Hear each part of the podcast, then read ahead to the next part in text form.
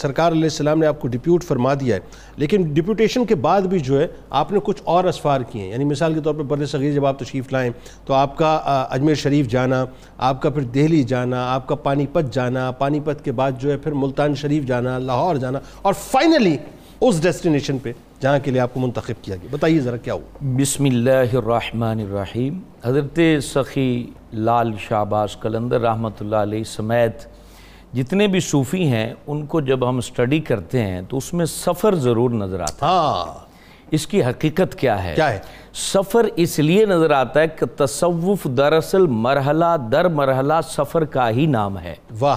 ہمارے ہاں جو محبت کرنے والے ہیں وہ اور جو اعتراض کرنے والے ہیں وہ یہ دونوں صوفی کی انتہا کو دیکھتے ہیں ٹھیک ہے اس کی ابتدا کو نہیں دیکھتے اگر ابتدا کو دیکھیں تو محبت کرنے والا خرافات میں نہ پڑے ہاں اور اعتراض کرنے والے کا اعتراض ختم ہو جائے کیا اچھی بات آپ کر رہے ہیں حقیقت میں حضرت سخی لال شہباز قلندر وہی تصوف کے معنی میں جو ان کا سفر تھا وہ مرحلہ در مرحلہ تھا ٹھیک ہے صوفی کا پہلا سفر علم کی طلب میں ہوتا ہے جو آپ نے بیس سال کی عمر میں فرمایا ٹھیک ہے اس کے بعد صوفی سفر کرتا ہے تزکیہ کے لیے درست کہ تمام افکار ختم ہو جائیں اس کے لیے حضرت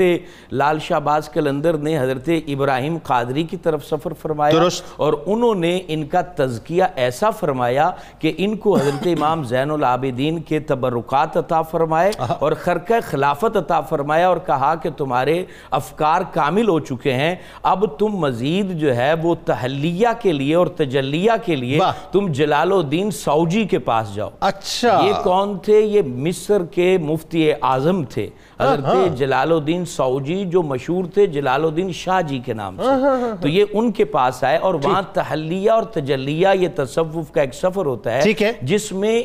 انسان اپنے باطن کو اللہ کی صفات کے ساتھ مزین کرتا ہے اور پھر وہ صفات سے جب مزین ہو جاتا ہے پھر ان صفات کی تجلی کا وقت آتا ہے اس کی بھی تربیت کی ضرورت ہوتی ہے تو وہ تجلی اور تحلی دونوں یعنی زیب و زینت بھی مل گئی تجلی بھی مل گئی تو اس کے بعد پھر یہ مکران کی طرف سے ہوتے ہوئے یہ سندھ کی طرف آئے جو حضور فخر عالم کے دربار میں جب آپ نے گیارہ ماہ وقت گزارا ٹھیک ہے اور آپ اکثر مواجع اقدس میں روتے رہتے تھے ٹھیک ہے اور حضور جان رحمت علیہ السلام نے جب فرما دیا اور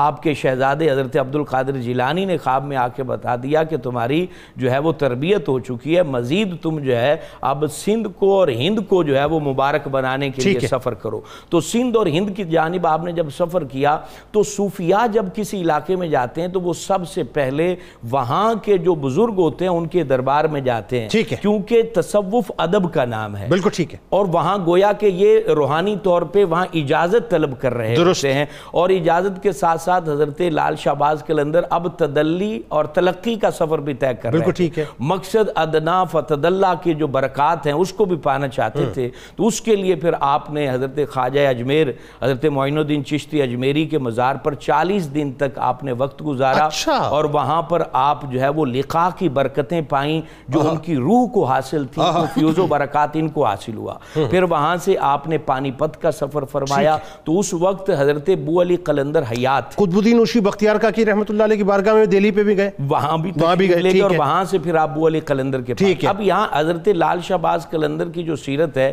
ان کو کئی طرح کی برکتیں حاصل ہیں صاحب مزار کی برکتیں بھی حاصل ہیں ہاں۔ ٹھیک ہے۔ ان کے خلفاء جیسے حضرت باؤدین زکریہ ملتانی ان کے مرشد کو وہاں حضرت شہاب الدین سہروردی کے مزار سے برکت حاصل ٹھیک کی ہے۔ پھر ان کے خلیفہ حضرت باؤدین زکریہ ملتانی کے ساتھ رفاقت کی برکت حاصل واہ، کی واہ۔ حضرت خواجہ اجمیر کے مزار سے برکت حاصل کی واہ۔ حضرت قطب الدین بختیار کاکی کے مزار سے برکت حاصل کی اور پھر ان کے خلیفہ حیات تھے حضرت بابا فرید الدین مسعود گنج شکر رحمۃ اللہ ان سے علیہ، بالکل برکتیں ٹھیک۔ حاصل کی پھر ان آپ کے خلیفہ- کمپینین بھی رہے وہ تو ہاں پھر ان کے جو خلیفہ ہیں ان کے خلفاء حضرت بو علی قلندر اور ان کے ہم اثر کی رفاقت میں رہے اور یہ ساری برکتیں سمیٹتے ہوئے پھر آپ لاہور حضرت داتا گنج بخش علی حجویری کے پاس آئے کیونکہ یہ تو مرکز روحانیت تھے اور تصوف ملتان کا- شریف کے روٹ سے ہوتے ہوئے آئے تھے آپ۔ یہ- یہ ملتان شریف میں آپ کی ملاقاتیں ان تینوں چاروں ان شخصیات سے سب وہاں سے پہ ہوئیں۔ باؤدین زکریہ ملتانی رحمۃ اللہ علیہ سے باؤ فرید الدین مسعود گنج شکر رحمۃ اللہ علیہ سے حضرت جلال الدین بخاری رحمۃ اللہ علیہ سے بالکل۔ ایسے ہی ہاں اب- اور اب- صدر الدین عارف رحمۃ اللہ اب علیہ سے جی۔ یہاں جب چونکہ یہ سندھ اور ہند میں آ چکے تھے اور یہاں کے راجہ تو حضرت داتا گنج بخش علی حجویری ہیں